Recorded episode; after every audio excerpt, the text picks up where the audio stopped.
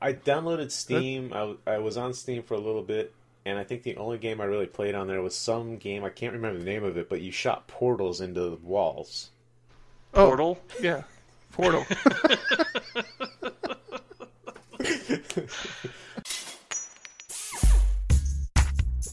hey, this is Eric, and you're listening to episode 79 of PHP Ugly.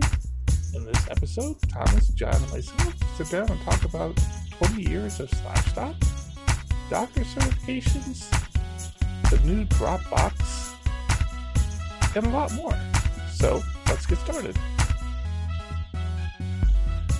Have you ever wondered where all the gold on the planet comes from? Like, is it Daily. something that's like generated by the Earth? Do you Every know, day. Thomas? I actually do. Yes. Explain it, because I was fascinated to find this out. Wait, before you explain it, John, do you know where gold comes from? The ground sifted through dirt. You, I, I thought the same thing. Like, I thought it was going to be like dinosaur poop or something like that. You know? No. Comes from the Explain sun, it, baby. Thomas. No, not exactly the sun. Close. No, it's uh, born out of the Big Bang. Gold was created in bulk during the large cosmic events that created our universe as we know it, and outside of black holes and particle accelerators, we have the gold that we're gonna have. It is it is simply Well- a cosmic element that existed because of the Big Bang. Is it Element seventy nine? Well, pretty close. That's that's pretty close. Uh, I'll- but I'll mute yes, him for gold that. is generated. Gold is generated by collapsing stars that you know explode and create these supernovas. Gold is actually the dust from that, and it, it gets spread out across the universe. And yes, it, it, the Earth was bombarded by it when during the whole Big Bang uh, thing. So gold is still being generated. We just we don't see the flakes very often, um, and it's like we've only managed to mine a like a minute amount of gold that's believed to be in, in the in on the on the planet as a whole. So I always thought that was strange because uh, here in the U.S., gold is what brought people out west. There was a big gold rush. I always thought gold was particular to areas of the planet. So like Alaska had gold and upper the upper northwest had gold. I didn't realize it was something that was throughout the entire planet. I found that interesting.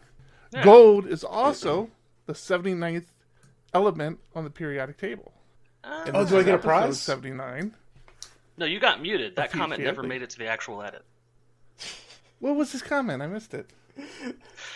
He blurted, "Is gold number seventy nine on the periodic table?"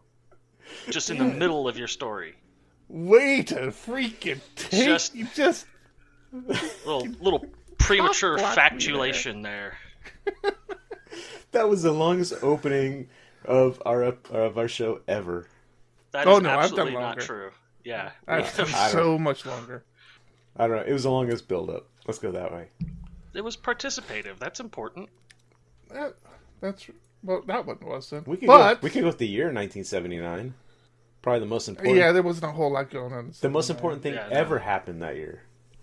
Nah, nothing, nothing, nothing significant happened in 1979. My wife was born. I went through the archives. It, it, it, it, it you know, the U.S. pretty much said it was a wash year. Like, Yeah, it was kind of write-off. it kind of My wife was born. I think. That's Oh, what? pretty That's your birthday? My that's when you were wife. born. You just had a birthday, didn't you, John? Are you not listening to me? What the heck's going on? Happy birthday, John. My-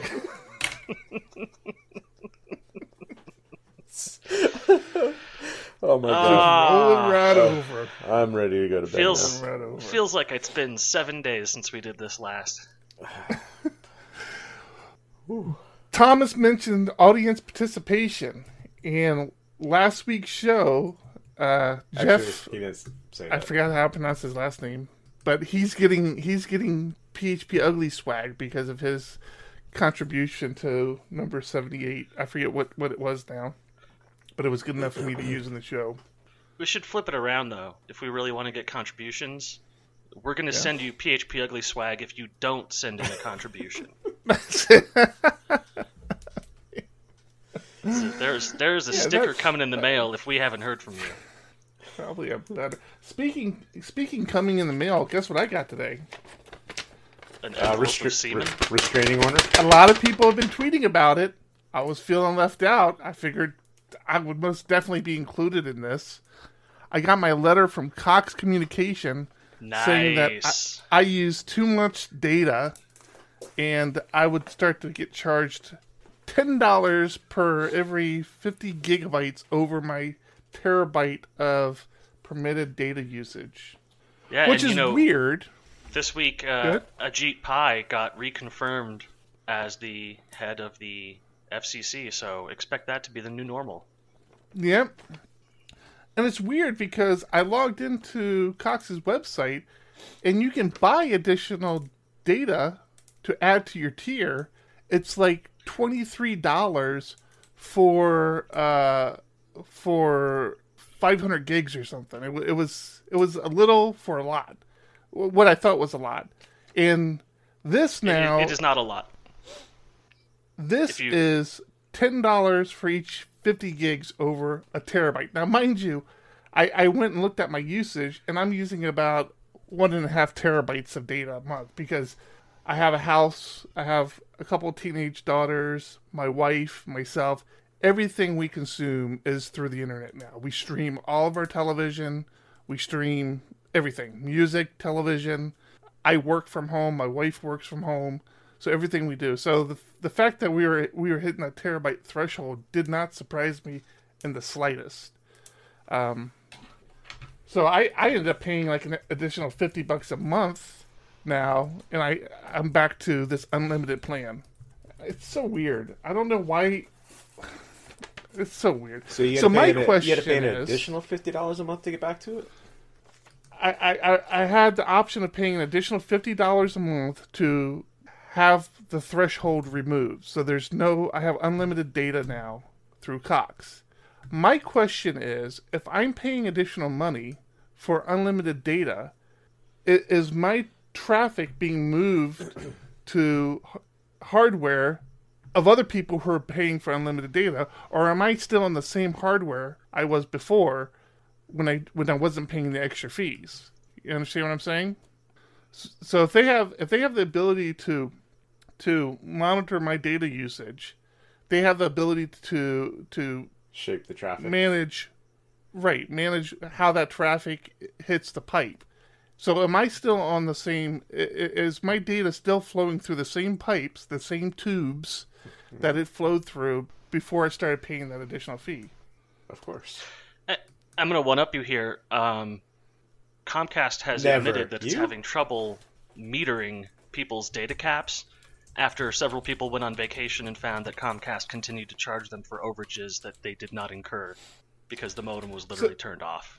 so that's my other question and I, I started with so that's my other question is they're the only i'm i'm just taking them for their word like you basically do the same thing with your electric and gas but at least with your gas there's a meter in your electric there's a meter on your house if i really wanted to and because of my solar i can actually keep keep a closer eye on it but if you really wanted to as a person you could go out there and track your usage with this I, I'm completely dependent on what they're telling me. Like they have no equipment here at my residence that validates what what they're claiming. But you Not could- only you that, could but the equipment that there. they lease, the equipment that they lease opens up a public Wi-Fi address that other people can use to connect through their Cox accounts. Or at least for Xfinity, that's true. If I lease their modem, it has an Xfinity members Wi-Fi on it that other Xfinity members can use my modem for. What Yeah. do you do you still have the same? I mean, Oh, I didn't buy their do modem. you have do you have this? Well, do the people that have these modems have the same data restrictions? Then, Dunno. oh, I, mean, I, I- I, gotta imagine they don't. they they no they do still have those data restrictions. It's just that it logs who's doing what and says what is you and what is not you. But no, it's How's it? How would it know that? All it knows is MAC addresses. it knows that you've connected through a specific Wi-Fi interface. If you've connected through the shared Wi-Fi interface, then it's a okay. If you're connecting through the local, you know, your personal home Wi-Fi interface, then it's counting you as your home usage. It, it's shifty and Hmm. crappy, and and it doesn't even work correctly, and it's arbitrary. So Yeah. I've I've been Yeah. notified twice already that I've gone over a terabyte halfway through the month. Yeah. Now see, I, I don't know. I don't, I don't know how I feel about it. I mean, to me, obviously, I think they're just they just want more money. That's all they're. Give us more Yeah. money and we'll leave you alone. Is how Not I even- feel about it. it's not even that they want more money; they're a corporation. They just Yeah.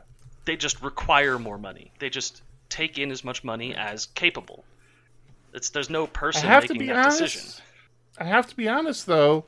I think it would have upsetted me more if they would have come to me and said something like, "Oh, by the way, if you stop using Hulu and you start using Netflix, we won't charge you for your Netflix traffic."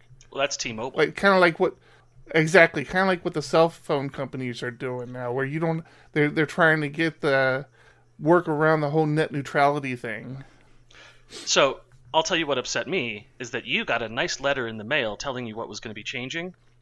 I got an injected JavaScript pop-up in my web browser, what which, if that ain't fucking invasive, I don't know what is. wait a minute you you're telling me that they that you were just cruising the web and then hmm a No pop-up came up from your Absolutely.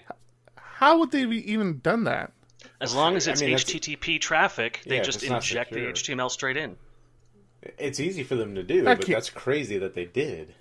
That's can't that's be how they notify me of everything. That What? they notify me of data overages like that once a month. That's and it just randomly pops up on your browser Yeah, if I'm How dumb enough to be running you? HTTP. how do they know it's you and not like your kids or something or I don't think they care. so weird Yeah, they don't care at all. They feel that they've notified the household. that's shady Yeah. All right, how's everybody's week been? What's everybody been up to? Oh boy. Not a whole lot. Oh, I'll speak No? at once. No? I, I signed up for a, a new service. I, I've heard about it a long time ago, the YouTube TV, and Oh, mm. is it San Diego now? it's in San Diego now. It is. And so far, I'm liking it. I'm trying to. Yeah. I'm on the the 14 day free trial, and my next step is trying to convince the wife to try it to see if we could replace our current cable account with that. I'm liking it as well. I, I was just on the cuff of giving Sling TV a try. Uh, I I just done the Hulu Live television. Absolutely hated the Hulu Live. It, it- a horrible experience. I didn't even hear that. Interface was What, what is? oh, it, Live? it's so bad. Hulu it's so bad. yeah. Um, so I was I was just on the cuff of trying Sling when I got the notification that I, that YouTube TV was in San Diego. I'm like, oh, okay, let's do that. I agree with you, John. I'm liking it. Uh, I don't of like- course, because it's so new. I, I was gonna say I, I don't like that they don't have a guide. So they'll, they'll show you Mm-hmm. what's on right now and what's on the next half hour, I think, but they don't show you like what's going on later tonight, and that's kind of Yep. frustrating. Can, can you watch That- the that Chargers was one of the- games? One of the problems. Who watches the Chargers? Nobody. even Sometimes they play the some pretty interesting teams. But yes, you can you can watch the Chargers. Uh, I watched them. I don't know if I watched them on the Hulu or or Was YouTube. it the game they lost? They've lost all their games, so yes. Oh, right, right. Yeah, they did. They did. It's also the game where they didn't have a lot of fans, which was Oh, yeah, n- yeah. nice to see as well. They tarped over the uh, field and or tarped over the seats. Yeah. Now, uh, the YouTube TV didn't have Adult Swim, so there's no Rick and Morty. But That's uh, Rick and Morty. Oh, go away. freaking Thomas got me hooked on this Rick and Morty. What is it? Yeah, great show. Tell you what, I, I was not happy about it. He fought. He fought hard to not watch I it and did to fight not pretty like hard it. on that one. It is. I did fight pretty hard. I got a new show. very good. a, a, a person recommended a new show to me, and I think Thomas, you might have recommended this one to me in the past as well. I'm I'm going through it on Netflix. That Halt and Catch Fire. Oh yeah, great show. Have you seen? Dude, very, it's really good. Yeah, Ha- is it? have you seen It's- this, John? It's very inside No? baseball. It's Oh, you have to I be a nerd to enjoy it. Then I want to watch it. It's very inside what? Inside baseball, like it, it's a very narrow scope of people who could understand the con the, the context of it. So is right. it about I think baseball John or not? definitely would get it. No, it's not Not- no. No, inside baseball is a term for focused context. I've never heard that that uh, before my N- life. nor have I. and I'm a baseball fan. I mean, I know what inside baseball is. It was a great. It was a great show. I didn't. I never heard it used in this context before. But John, it's the, it's this company who. Well, actually, I don't know what the whole series is. I, I I'm just getting through like the first series, uh, the first season of it, and th- the the highlight of it is a company that's trying to build be competitive and be one of the first companies to build a personal computer. And they reference all the things you would remember of that era. So this is like happening in the 70s 70s yeah the 70s and they reference you know uh, of course the apples commodores uh it just they, they make a Well, bunch IBM of is- references IBM is their, their IBM, yeah, IBM is the, is the bad guy basically. Yeah, it, it's great. You should watch it. What's You it should called? watch it, John. And it, I mean, it's there's enough of a story there where it, it's it's kept me pretty interested in it. What was it called And again? I, I'm uh, halt and catch fire. Halt I, and catch I fire. I might check that out. Probably not, but So I just. I just started season two, and right now the the the leads in the sh- in the show, the female leads in the show are, are kind of doing their own business, and they're dealing with the whole sexism thing, sexism in the industry back in the seventies, and and it's it's good. It's it's it's a good series. You'll, you'll like it, I think. It's, it's definitely worth a binge watch. Maybe I'll check So that. that's basically what I did this week was binge watch uh, *Halt and Catch Fire*. no work. You didn't didn't record any podcasts or anything. no, I, I, I think it was a holiday in the U.S. this week, right, John? No, it wasn't. No, Damn it. no. Have you just been drunk all week? Oh, How's that different than any other week? Oh yeah, fair enough. Yeah, So Oh, So- man. I know we we teased that we have our first keynote speaker for Wave PHP. Is it me? Have I asked you yet? No. Then it's probably not you. Well, I'm- you wanted it to be a surprise. Surprise! It's not you. Um, so I had a conversation with the person, and they said, "Yeah, it's way too early to, to discuss this. You need to wait." So, sorry, everybody, we're waiting another. Okay, so why'd you bring months. it up again? I was, that's exactly. I, I was thinking to myself. I thought we weren't talking about this. I thought he just he just needed a reason to talk about Wave PHP. No, which is building- happening building in San suspense. Hey, guys. next. Building suspense. Hey guys, we're guess still what? not announcing it. Guess I what, think guys? you're just building irritation. What? Nothing. knock knock. None. By the way, Wave PHP is coming up less than a year. Less than a year. I'm excited. I'm feeling the Well, wave. somebody's excited. Hey, we have full price Surprise. tickets available. Michael Thomas. Dyrynda, you'll be surprised what makes it to the actual show. We have no shame. Yeah, we haven't started recording yet. We're just out. We're outing you as actually watching the show live now, Michael Dyrynda of Laravel News and the North Meets South podcasts, and the sexiest voice in Australia. He is the Jeffrey Way of Australia. That's how I feel about it. I never thought of Jeffrey See, Way's he's voice wa- as sexy. He's watching on a on a delay, so it'll take him a while to actually hear that. and then we're, we're all going to just sit here and wait for him to respond. What's he gonna say? Exactly. the, the show's So- the show's like totally hit hit the brakes here until Michael responds in chat. You see, uh, Madison Madison PHP made an aggressive move to uh, get their convention, their 2018 convention, closer to ours. How could it be closer? we What? took their dates. Feels like we had this conversation last week. They've just changed it this week. They changed their 2018 dates this week. No, they didn't. Yeah. No. So in, in light of those assholes at SDPHP, we will Uh, now be overlapping their conference. You're so full of it. I'm, da- Yes, I'm tired is. of you being on this show. I'm voting for you to be kicked off the show. You know what we did talk about last week What? is uh, Hacktoberfest, We did. and I said my library would be added to the Hacktoberfest uh, group, and you could Your your um, Iron Iron what's it Q, called? Laravel Collective, Yeah. Iron Q. Laravel Collective.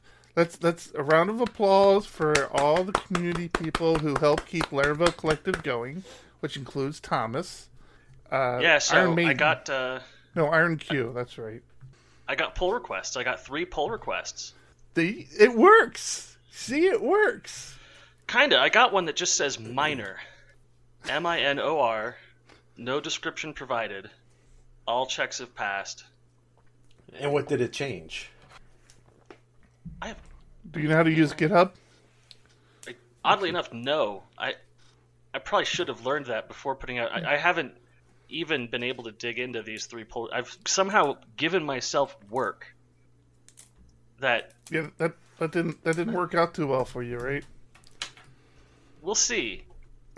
My my fear is that I'll just accept the pull requests, the test pass, and I'll just merge them in, and then somebody will start yelling at me.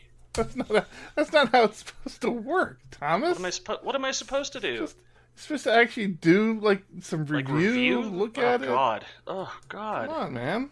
You're a maintainer now. You're a maintainer. You have responsibilities. Criminy. Uh, I guess. Uh, I guess I'll have to do that tomorrow. Oh my! God. I got a question for you need guys. their shirts. I got a question for you guys. Yes. So, Halt and Catch Fire Oh my gosh! really started to, to, conjure up conjure up a lot of memories for me. And I am pretty sure I am where I am today because I lived through that era.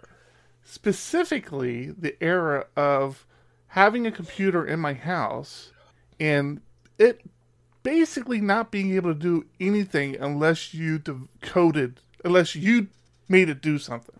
So that was for me, for my generation, my era, that was the thing about having a computer. You wrote the programs. You you came up with these these applications and, and started sharing them and had them do things. You guys got to be around the same era, not not that different.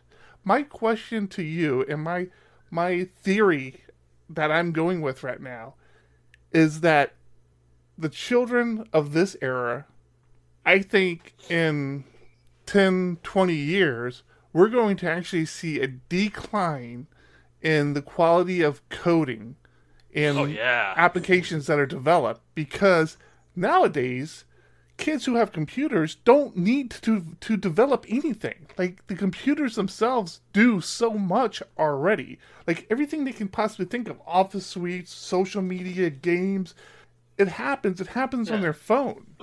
They can close My their sim- text editors without having to look up a manual.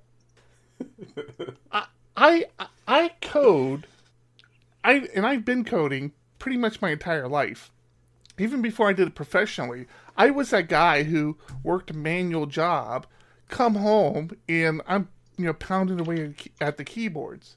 My kids grew up seeing me sit, sit behind a keyboard typing and developing things.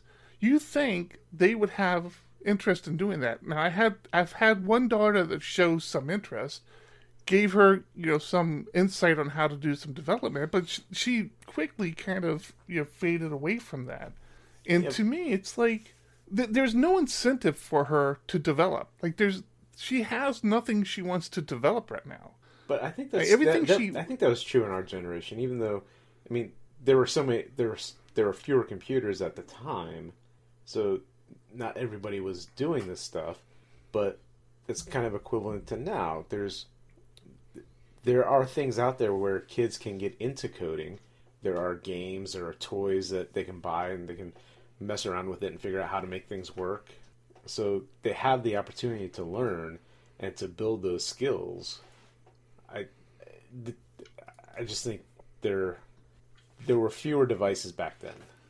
So the, I think John's trying to say it's not it's not the computers or the technology, it's the kids.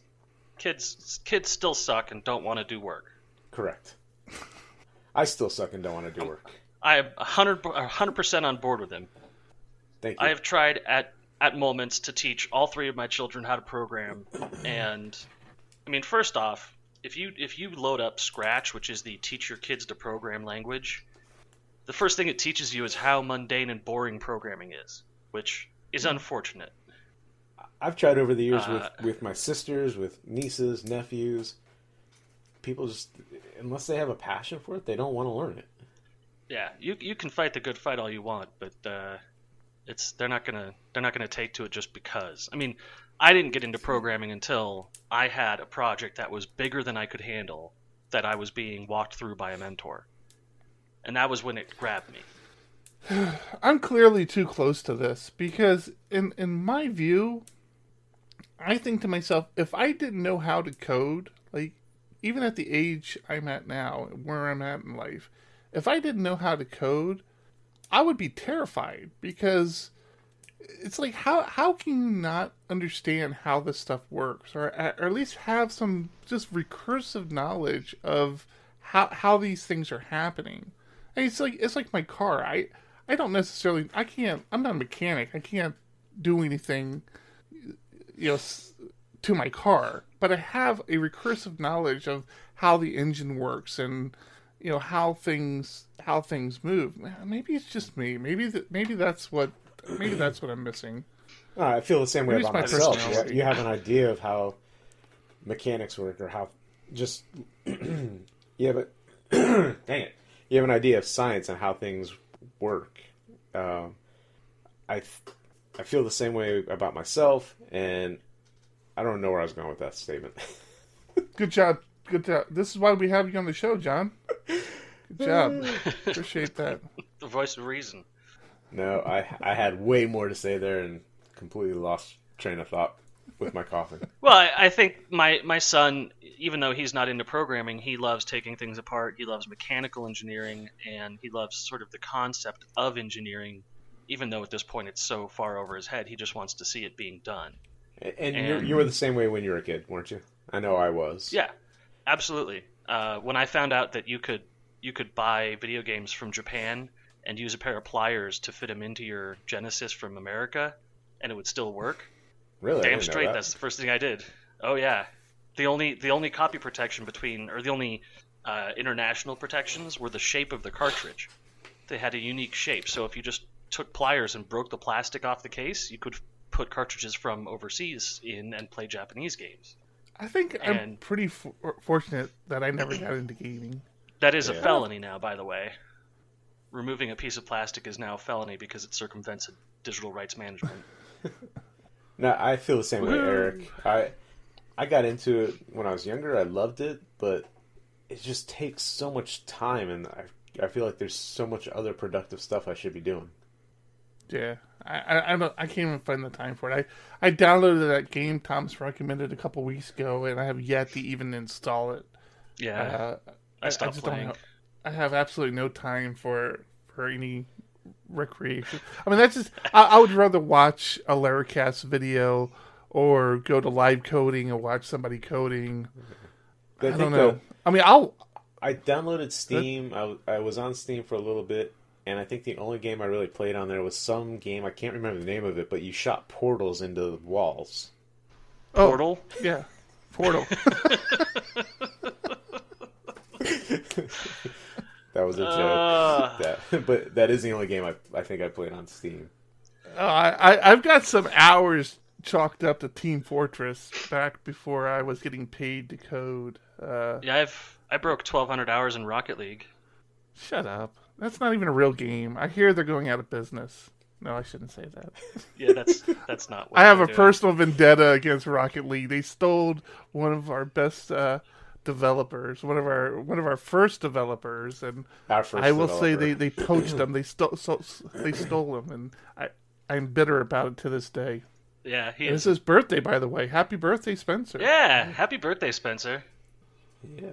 So Yeah, I refuse to. I've had Rocket League offered to me a few times with a free code, and I refuse to even download it. I'm not contributing to Rocket League. He, he and I got, got this. fashion. He and I got the same gifts for our birthdays because they're so close together. Uh, so we will be doing this soon. And the the funny thing is, he got his like two, maybe three years ago, and he still hasn't gone. We got uh, gift certificates to go paragliding out at Torrey Pines. So oh, looking fuck forward to this. What? Fun is- fact Fuck the listeners of the show, fun fact, John is an accomplished pilot. I do have my private pilot's license. I am so looking When forward to When we get our little trading cards, you'll you'll know that already. We're gonna have little PHP ugly trading cards, and Well, it'll say John is a pilot. don't don't waste that factoid for the the fu- for the SD Fun Facts feed. I keep trying to uh I keep trying to convince him to buy a Diego Dev plane. I want to go. I want to go up in a plane. We don't have to buy a plane to go up in can- a plane. That's what I just said. I'm trying to convince you to buy a Diego Dev plane. But we Yeah, he wants you to buy it, But we so don't he have to in it. buy one to go up in one. You're missing the point completely. But they don't like it when you slap your logos on their planes. Like when you rent a plane and you slap a big DD on it, they'll be like, "What? What are you doing? That's not your plane." Yeah, it is. For the next Eric hour likes it. and a half, it's my plane. Eric likes it when you buy him dinner and flowers and a plane. I got the first two done. One day I'll get him a plane. Did you buy me flowers? Do you ever buy me flowers? No. That's weird. What's wrong with you? So, fun, Oh, fun fact man. I just learned because of Thomas, who made me go look at Beth Tucker Long's Twitter feed about the change of Madison PHP dates. By the way, they're not overlapping Wave PHP at all, so go check I know. out their their conference. There, there's a setting in Chrome that turns off the auto playing of friggin' videos. Yes, there is. Yes. So That's Chrome, right. I forgot about that. you go to Chrome colon slash slash flags. You can just go there and find it. Look for autoplay policy and change it to document user activation as required, and stop autoplaying videos. That's one of the most annoying things, especially especially when you go to a, a news site where they have like their news playing in the way in the bottom, and it's like, where's this coming from? Because usually I read what I want to read, and I'm gone by the time it starts playing. Yep. I just want to disable it for CNN. They've got the most invasive, crappy web player. Well, Um, So- disable it everywhere. don't you can't start with so, Thomas. You can't do it. You did it Well, again. So now right. you lose your turn. You lose your turn. A few weeks drink, back, everybody, everybody drink. a few weeks back, we talked about Laravel certifications in the uh, how we felt about certifications and this and that. And I honestly, I feel the Laravel certifications maybe have come a year too late. I think there was a when they announced it at Laracon EU a year ago, there was a lot of attention to it, and I, I you know, I think they they could have capitalized on it then. I think now, you know, again the the hype around Laravel certifications has kind of died off. I, I don't see a whole lot of people interested in going down that course. Well, But again, it though, we're not did- the target audience. it did kind of stir up the whole conversations on you know how how we as developers as managers you know what we put behind people who come to us with certifications and I, I think we all kind of agree that if uh if somebody fresh off the street that we we did not know anything about their credentials we didn't know who they were came to us with certifications we it would give them probably more more weight to kind of sit there and talk through uh, a potential position. But for the most part a well-established developer in the community somebody you've kind of followed you know them having a certification wouldn't necessarily ha- add that much to the conversation. So then, tell me, docker. What do you think about this Docker certification? Then, Docker now has a certification. Now, this to me, I don't know. Th- This this is such a niche area, and it borders on more of a um, kind of like a Microsoft certification where you're you're- you're talking about best practices for network configuration and and how how things should be implemented. I don't know. This one, I, I, I feel like I give this one a little bit more weight. But that's because it's Um, not in your wheelhouse. Like I'm saying about the Laravel one, is that if you're a network administrator and you're hiring somebody to manage containerized network instances, then a Docker certification really helps. Or if you're in the network infrastructure business already, this is a quick way of educating yourself and getting up to speed, and then getting a certification that says you are educated and got up to speed. So I, I, th- I think the same thing is true with the Laravel one, where if you've got a job where the only interest is maintaining an existing Laravel app that you had developed, and you just want a guy who's cheap to keep on, then the Laravel certification is where you would send your IT guy so that he can maintain the Laravel app. Hmm. You know what I mean? Mm-hmm. So they they do essentially the same thing. They say read the docs, uh, do the homework. We'll ask you about it and come back and give you the certification. And I think it's just because you are a Laravel developer that you don't see the the use case for a Laravel certificate. But if you were a dentist running a Laravel app that you had developed by some guy, and you wanted to hire your nephew, throw him a Laravel cert, get him working for you. Yeah, I think we stated that when we talked about the certs. Um, I, I, I was very, very clear. If I didn't know anything about Laravel and somebody came to me with the Laravel certificate, yeah, I, I would definitely give that would that would carry weight.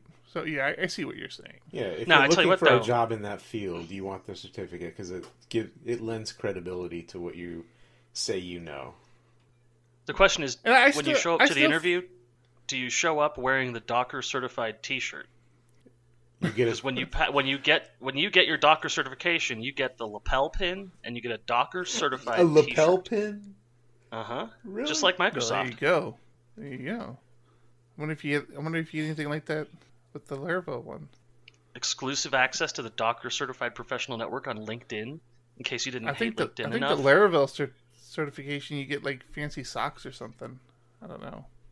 I got I an email from say- LinkedIn this week where a woman was saying, "I know you're not in the market because it says so on your LinkedIn, but do you know anybody? Freaking first LinkedIn thought was, has become a you want me to spam do- fest. You want me to do your fucking it. job for you? Holy crap!" hmm I, I can't tell you how many LinkedIn notifications I, I've gotten that says, I was looking at your profile. I just thought I'd let you know that we're a web development company that would be happy to help you with a website. It's like, then you didn't fucking look at my profile, did you, you idiot? No, no, LinkedIn is garbage. Eric, did you see the email we got today? I had, I got a, a random email saying, "Hey, we noticed that your site is running on Laravel, and as you know, as you should know, uh, technology is constantly changing, and you need to keep it up to date. If you're not happy with your current development team, we'd be happy to to help you out." And I wrote back, um, "Do you have an automated bot that's scraping websites to know if it's Laravel and then sending off an email? Because if you would have spent two seconds on our website, you would have known we're a development team. And if we're not happy with our development team, we probably shouldn't be in business." Yeah, that's a core problem. he he wrote back saying, How do you, how, "Sorry." I haven't looked at the source of our site, but how would they have determined it was a Laravel site, I wonder? Just get it to throw a whoops error. That's true. That that would do it. Yeah, that's that would be a good approach of doing that. But It's- it's not that- too but hard. that shouldn't- But that shouldn't identifies happen in production, right? Let's find out. In shall we? production, it thro- no. In production, it throws uh, a 500, but it's a whoops page. It just doesn't have the stack trace. Oh, It you're just right. says sorry, your page cannot be loaded. Yeah. And if I see that, I immediately know it's Laravel. Interesting. I want to look at the source code now, though, and see if there's uh, any mention of.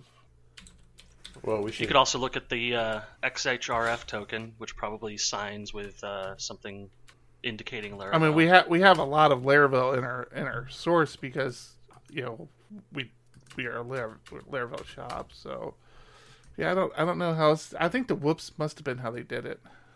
There's a couple ways. I wouldn't be surprised. That's funny. Oh, ah, Michael Dyrynda has a good one. Laravel sessions will appear in DevTools. That's a good call, Michael Dyrynda. Mhm. Yeah, yeah, yeah. He's right. I bet you that's what But they're doing. Not in production, right? No, it will. Your session is Yeah. Laravel session. Yeah, there's a Laravel. There's a, if you look at your sessions, there's there's Laravel sessions in there. Ah, Yeah. Yep, that's why he is the man from down under. I don't He knows have. it all. I don't have. Down under. I don't have dev tools with Laravel sessions, so I don't know what you guys are talking about. Just saying. No, use DevTools to view your session cookies. Oh, oh, session cookie. Got it. Nope. I suck. I don't know what you guys are talking about. All right. But that's not unusual, now is it? Oh, Laravel session. Hey, look So at that. I, uh, I'm sure you can change that. back that. on yeah that's actually exactly what michael dyrynda suggested I, I never even thought to do that it's a good idea I, we should think about doing that actually Yeah, for all that. of our clients Well, that's one of that's one of the big suggestions with generic PHP sessions too, is not using the PHP underscore session ID or SES ID, whatever the default is. You should change it. Yeah, and don't use WordPress. what Just don't use WordPress. such a random statement why would Is it really though? I mean, it feels like something we Oh. should say every episode. I don't, did I did I get into it with you guys last week about I'm sure you did. um about open source and uh, a client calling me. Did I tell you about this? I don't know if I told you. So I was um I, I I had actually I was out of the office and I got a call from not exactly a client. Uh, um, it was somebody John and I had spoken to in the past uh, about potentially doing some work for him. And John and I, we we pretty much have a pretty open kind of policy with people we speak to. Of you know, if we're not right for the job, it's perfectly fine. We understand, um, but you're always feel free to reach out to us if you have questions, if you want us to vet people, uh, because it's important to us that you do get the right people for the job. You know, it, it- we've kind of we kind of say this to, to everybody, and I I don't think anybody's ever taken us up on it until last week. I get a phone call, and it's a it's a small company here in San Diego, and they said, uh, "Hey, you know, we're we're moving forward with a redesign on our website. Uh, they're they're this small small credit union here, and they're like, um, we're we're vetting out some companies, and we're trying to narrow down uh, who who we want to use. And you told us that uh, we could reach out to you if we, if we ever had questions. I'm like, yeah, absolutely. What's your question? I'm like, well, so after talking to these vendors, we've narrowed down a couple of requirements for the website, and the one we've settled on is that it has to be closed sourced proprietary a pro- closed source proprietary website because uh, they didn't say because they said well they said because we're a credit union and you know we think that's important i'm like wait a minute are you saying that because uh, a particular vendor is trying to sell you a proprietary product and they probably came to you and said that because of the fact that they're closed source and proprietary they're more secure than an open source solution and she's like, Well, yeah, that's kind of exactly what they said. And I said, And they probably compared themselves to something like WordPress. And she goes, That's exactly what they did. I said, First thing, you can't be further from the truth. And, and I, I got into, I got on my whole open source soapbox with them of listen, you know, if you go this route, they are your website provi- providers now. Uh, You know, you're you're trapped. You can't ever bring in another developer because, you know, it's all proprietary. Not only that, but if you actually think that they're not using open source solutions in their stack, then chances are you're wrong. They're using open Yeah. source probably all over the Unless place. unless everything runs on a Sun server, it's open source. Right. I, I, And even I said then, even Java. e- even even the language that they developed their quote unquote proprietary solution in is probably an open source language. So you should you should corner them on that. If open source is so bad and so un- insecure, you know why are they why are they using open source products in their stack? And uh, I just I, I went through this long conversation about, and you guys know I'm a big open source guy to begin with, but uh, but and I, I was trying not to say that you know proprietary or closed source solutions are wrong across the board, but I wanted to make sure that she had a good reason on why why open source was automatically discounted because they felt like they needed to be more secure. I am so glad you brought this up because you wouldn't believe what happened three days ago. What happened three days ago? It was revealed that Hewlett Packard had given the source code to ArcSight to the Russian government. ArcSight, if you don't know, is the security software that secures the Secret Internet Protocol Router Network, aka SIPRNet, which is what all of the United States high security classified and top secret data is stored on. Hmm. And this is because Russia is would not buy the software. That you knew? You just knew this fact? happened three days ago. This is a security thing. You the question is world. Russia wouldn't buy the software unless they could see the source code, but by seeing the source code, they're revealing any potential exploits that would exist in the American network to a foreign government. So is open source more safe in this instance? If if their software was open source with more eyes on it, it would be more likely to be caught by a non-hostile group Mm-hmm. Yeah. and patched before it was exploited. But in this That- that- instance, that's exactly that's that's that's exactly what what I what I told this this client. I'll, I'll call him a client for now, even though they, we don't make any money off them. But yeah, I, I told them I'm like, if you think that their solution doesn't have security holes, it just means that their security holes aren't exposed in the public like open source security holes are. It means that the bad guys are holding on to their security holes and keeping them secret to exploit when they want to. Mm-hmm. Yeah, and and that's absolutely what's going to be the case here with ArcSight. It's insane that the software that basically only governments and corporations can afford can only be seen by governments and corporations. Uh, It's going to be a massive problem. It's so but hey, it's not like the United States has any enemies. no, none, not a single one. No. Everybody likes us.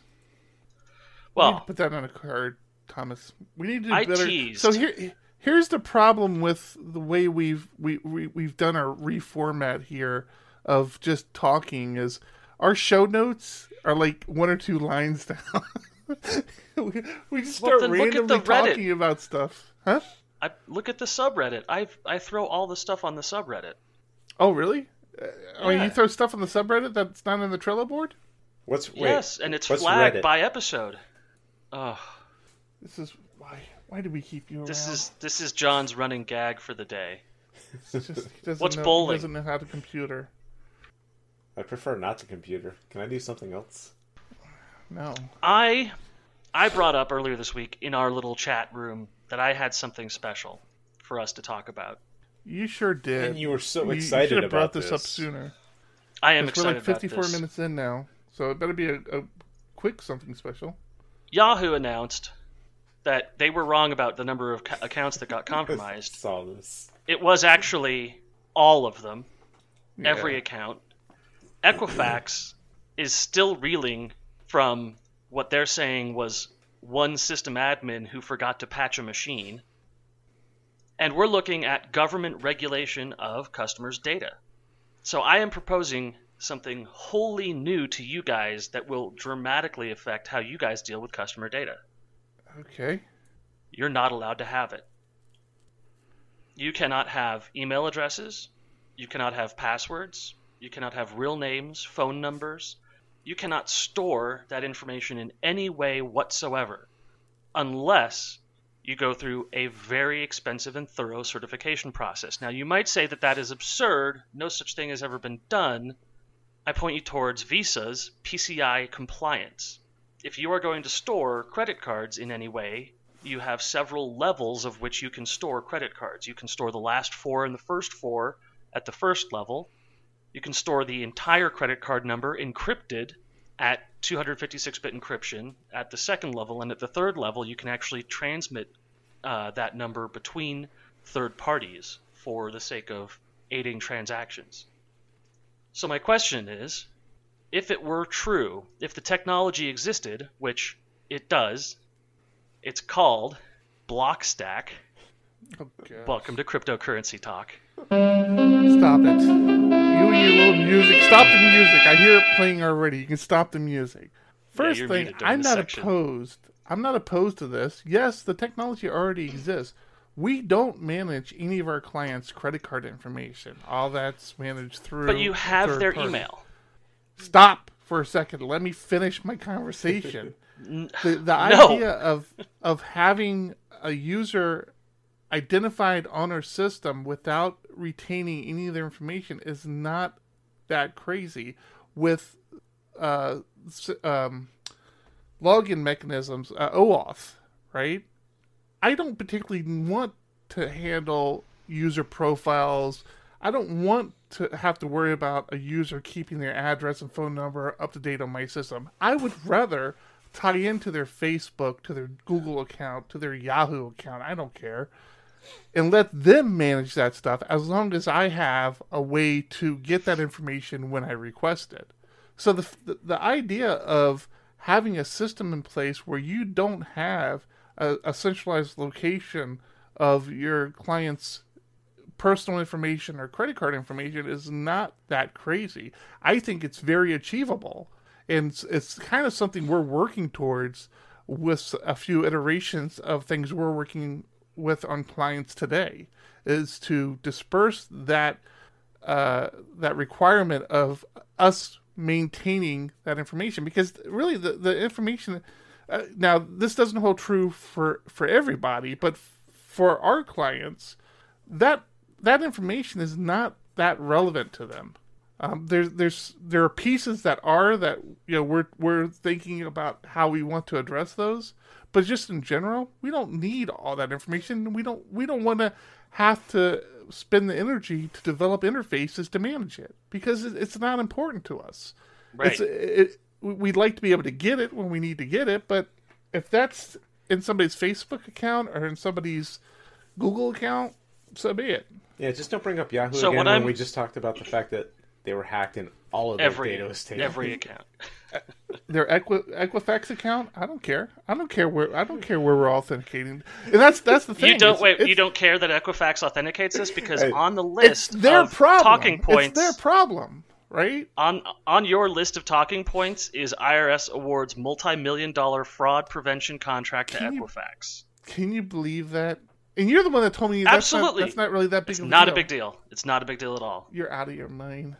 How is that not a Explain big deal? explain why you don't think it's a big deal. One, why It's are not a big deal in because- seriously at this point. Because it's been it's been one month. Why is Trump still in office? Because seriously, it's been way too long. It's because there's a process to these things, and the, the process to penalizing Equifax is happening right now. But they had an outstanding contract with the government to do Social Security to identification work, which is one of their specialties, identifying that a person is who they say they are unrelated to the hack, the, the the quality of their data didn't get compromised, just the data itself.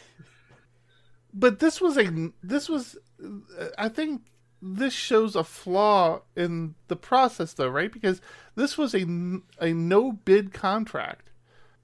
I mean, th- doesn't that mean No, that the no, the term no bid contract is very misleading and can mean a large number of things occurring. Um, the Okay. the bidding process for these contracts on its own can cost as much as this contract was worth. Uh, this was no contract was for hence the name This no contract bid. was for seven point two five million dollars. So this contract was incredibly small, given the billions of dollars that Equifax makes a year. I wish I could get a small contract like that. 7.25 million. Now the the actual contract, transaction support for identity management, is available on the Department of the Treasury website, fbo.gov, and you can look up why it was that it was a no bid contract. Um, but this was also, let's see, archived October 14th, so it hasn't even been archived yet. So yeah, it's it's a no bid contract, but if you want to argue the how stupid no bid contracts are, that's unrelated to the fact that Equifax is a failure of a company. I and and all they're doing is providing authentication saying yes this this social security number belongs to this person, which you would kind of think should be the government's job since they issue the social security number. but again, not the problem we're talking about. Can you I mean, look I- I- I into just our think- system for us and tell us if this person is who we said they were? yeah. Horrible. I, I think it's just it's it's it got a lot of headline news because Equifax got hacked, but that's completely irrelevant to the contract that they won, and it's just excellent headline clickbait. But it Well, It it, it doesn't depends on really- the depends on the timing. Did they get this contract after everything came out? September 30th. So yes. yeah. So yeah. I don't know. It's a tough pill to swallow. Yeah, but there isn't a guy whose job in the government is to say, "Well, I've heard bad things about you guys." Is until there's a lawsuit that bans them from working with the government in some way, they're the service provider. They're the ones who do this. So, you know, the only other firms that do this, there's only two other firms that do this. And Equifax already had a contract with them previously, and they're just continuing the existence of that contract. Which I What I think is far worse is Dropbox's rebranding. wow. That was a pretty slick transition. I was gonna ask why are there only three companies that do it, or why are there three? But go with Dropbox. Because if you if you start if you start doing it, then they buy you. wow, Do we care about the Dropbox rebranding? I don't. I can't even honestly tell you what the previous Dropbox branding looks. I never look at Dropbox, and I've been. I've been a customer for ten years now. It's just Right. ugly. That's all. So, you just look at it and you go, "Oh, that's incredibly stupid," and then walk Yeah. away from it. I, I totally why? don't. care. I, I, I, it's a picture of a box. Move on. I, I think It's- it's, no, it's like interesting how big of a deal they try to make of it. like, it's they had a whole site dedicated to the rebranding of Dropbox, and I'm like, I, I don't, I don't care. And then I put it in the show notes, so apparently I did care to, on some level. But yeah, I don't know. I don't look at, I don't look at Dropbox. It's one of those things that just, just lives in the background for me. It just does. Its you guys ever hear of? You guys ever hear of war driving? Yeah, that's oh, that's back in the day, brother. You talking Back about Wi day. for Wi-Fi? Yeah, Wi-Fi war driving. You'd, you'd Yeah. make an antenna, a Yagi antenna out of a can of Pringles. You just surf Yeah. a neighborhood, see who's got open Wi-Fi access points. Why do you bring that up? Well, because my favorite new term was coined this week. It's called screw driving. Screw driving. This Is is, gonna be a porn thing? absolutely. so Is this another IoT thing? This is an IoT thing. So it, it looks like I was just kidding. there's a lot of yeah iot is well known for its use of the low power bluetooth stack um, ble and there were some hypotheticals out there that these bluetooth stacks were more vulnerable because they had an always on connection they broadcast full time they're always broadcasting John, their open up the- I, I Open was, up the link from the show notes. uh-huh. Open. Go ahead. Sorry, Thomas. Please continue. This is Well, important public service one you're of- doing here. This one is of the popular one of the popular uses for these low power bluetooth devices is rubberized adult entertainment devices now you guys I think this shows. you guys are in you guys are in a different you guys are in a different industry than I am. So you would think that this would be an uncommon thing, but I tell you what, I see these a lot at my job. Okay. And it I turns out they're very contribute here. vulnerable. I have something to contribute here.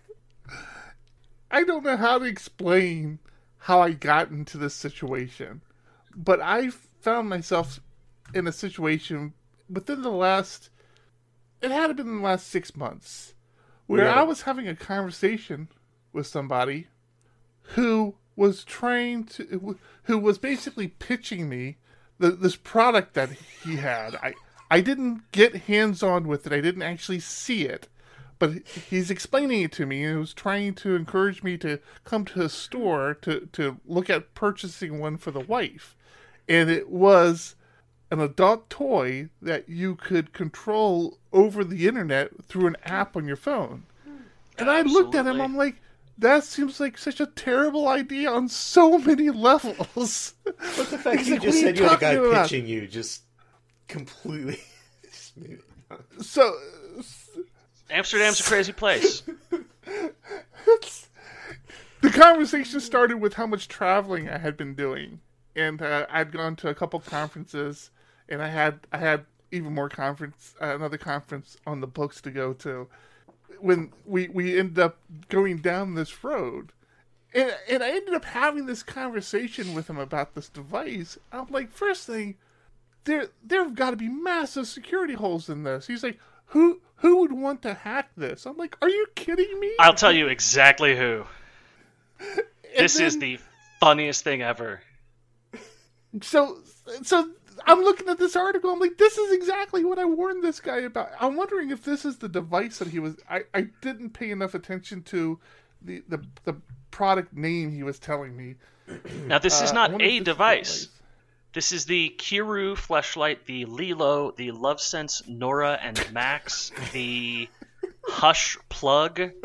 This is not a single device. Now, to bring No, it a little I'm more sorry, I'm talking about into the, the, real that's, world, that's on this page. That, that yeah, These- yeah, I, I know your article isn't talking about a single device. Yeah, these devices, these blue, these low-power Bluetooth devices, are also now in hearing aids. So you Ah. could, you could hack into somebody's hearing aid, crank the volume all the way up, and make sure that they never hear again. I told you And- about. Uh, sh- And if you want to know more about IoT and Bluetooth LE, just show up to next month's, uh, or actually this month's SDPHP meetup. next week's. Next week, Yeah, next week. PHP, we will be Next Wednesday, hacking we're having- vibrators. Apparently, is that is that the plan? Yes. We're hacking vibrators. Uh, John will just be a little more excited than usual. All right, so a couple couple things. Back st- sticking with the adult toy thing. This dude showed So me great. the application on his phone. I'm like, dude, you're walking around with this application. If anybody knows what that application is, they kind of know what you're what you're doing. You know, it's like, why would you? Is there any way to hide it? Like, you would need to be able to hide that application on your phone. You know, listener David Kwan pointed out that we're going to have to flag this episode as not safe for work now. None of our none of our shows. Why are safe you for calling people out by None of our name? shows safe. Like, hey, They're friends of the show. They get credit. we don't know if it's the real David Kwan. It's just how. It's just. the It says his name right in there. YouTube. We I'm and saying, we, that's we don't his know that he's a YouTube friend channel. of the show. Just so you know, Everybody's a friend of the show.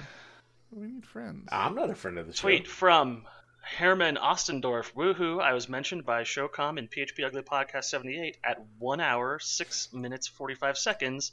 Hashtag keep it ugly. Hashtag friend of the show. There you go. There's one right there.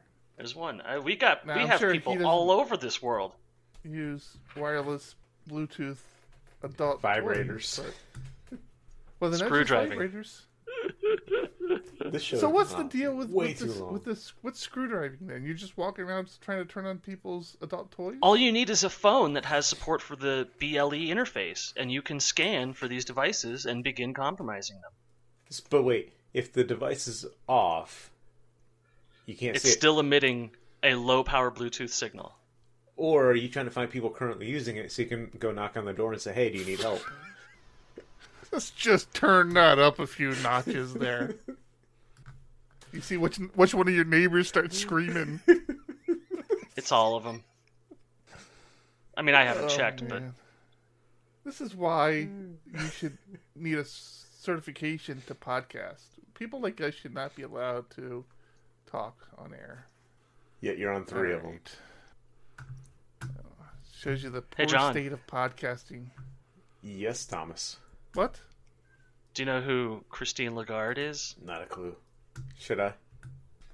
Christine Lagarde is the managing director of the International Monetary Fund. I would not know that. I don't pay that close attention.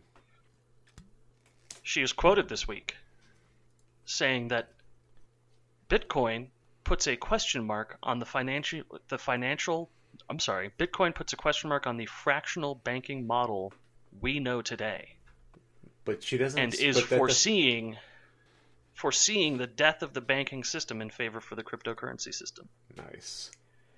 I was gonna say that's not saying it's a good or a bad thing. So hard. So, I, I I read an article this week that that predicts Bitcoin to go to six grand by the end of this year, but it could be a bumpy ride. It's up five percent today. Yeah, uh, we were just talking a, f- a few weeks ago how we were expecting it to bottom out because of things happening with China and things happening in other places, but other parts of the world seem to be stepping up, and I think right now Japan is the leading cryptocurrency hotbed. Or, or Japan just, opened up an exchange. Yeah, Japan has created an exchange that allows for the trade of 12 separate cryptocurrencies. Forty Yeah, I- I think- seventy nine right now. I think that's the the hard part about being in the United States is we have we do have a strong currency, so people aren't using it as often as they could be, which is sad. I mean, we're seeing more and more places. Not But I think- are they not using it, accepting but but but companies companies are lobbying against it. They're like trying to say that there's no benefit to it, and that's that's the, that's the problem, right? Is, is you know there it's hard to get that embraced, uh, uh, get Bitcoin embraced here in the U.S. because exactly what you said, we have a strong financial system. but Well, I just think that at some point, when some clown with little fingers tweets his way into World War III, we'll see the U.S. dollar start tanking and Bitcoin work No, unaffected historic, by it. historically, war has been good for the U.S. The the I didn't say the U.S. I wasn't that specific. Okay. yeah. Uh, no, I, I think you you. I, I don't think war is going to help uh, help help the Bitcoin. I just I I think it's just going to be this s- slow and steady growth that eventually it's it's going to be one of those things where you you can't ignore it anymore because you're lo- you you'll people will start to realize that they're losing money. They're losing a lot of money by not paying attention to it. Yeah, I think when I blue just- chip stocks take a tumble, then Bitcoin starts to rise. Yeah, I, I wish. But I think that's part of the better problem is people looking at it as an investment versus an actual currency or something to be used.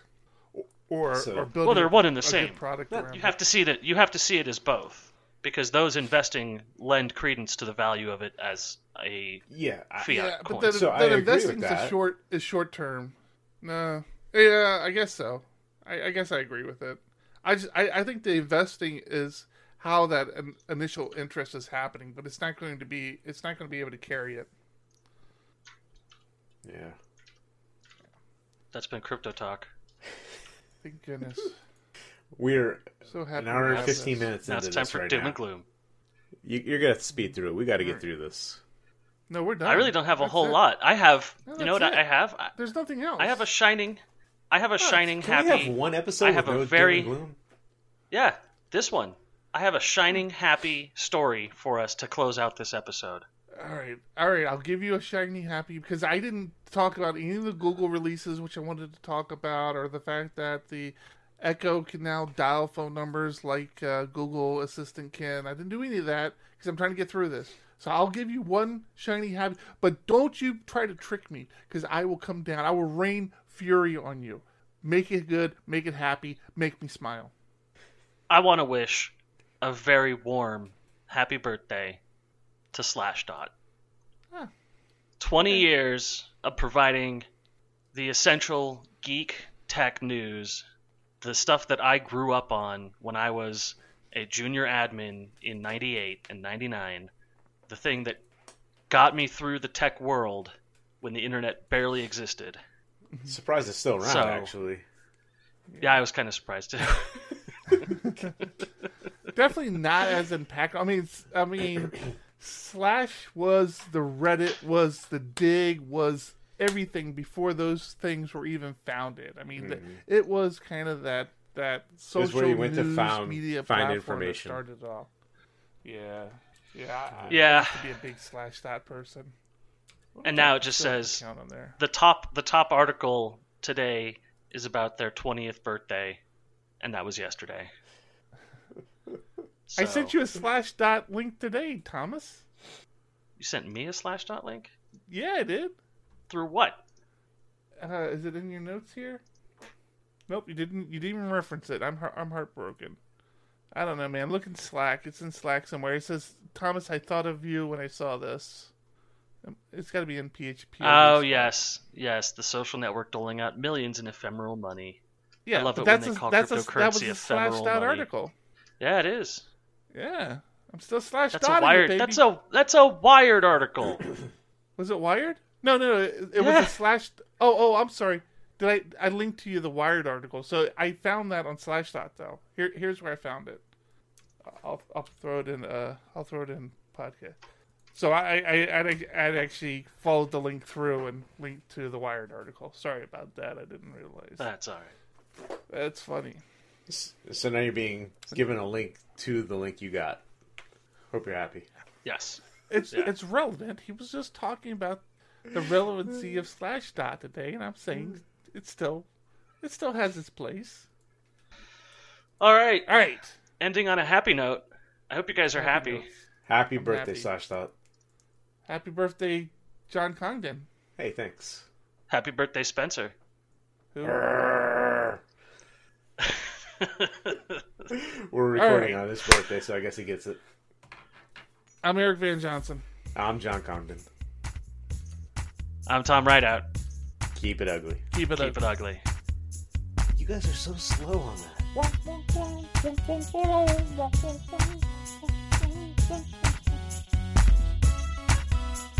Thanks for listening to this episode of PHP Ugly, and thanks to our sponsor, the Diego Dev Group. If you're looking for developers who care about the code they create, the communities they build, and the solutions they implement, then reach out to the Diego Dev Group at www.diegodev.com. Show notes can be found at www.phpugly.com. Follow PHP Ugly on Twitter at PHP Ugly. Subscribe to the podcast on iTunes, Google Play, or directly off the PHP Ugly RSS feed. A rating of 5 stars on iTunes is appreciated. Submit articles to PHP Ugly at reddit.com slash r slash PHP Ugly. Until next week, keep it ugly.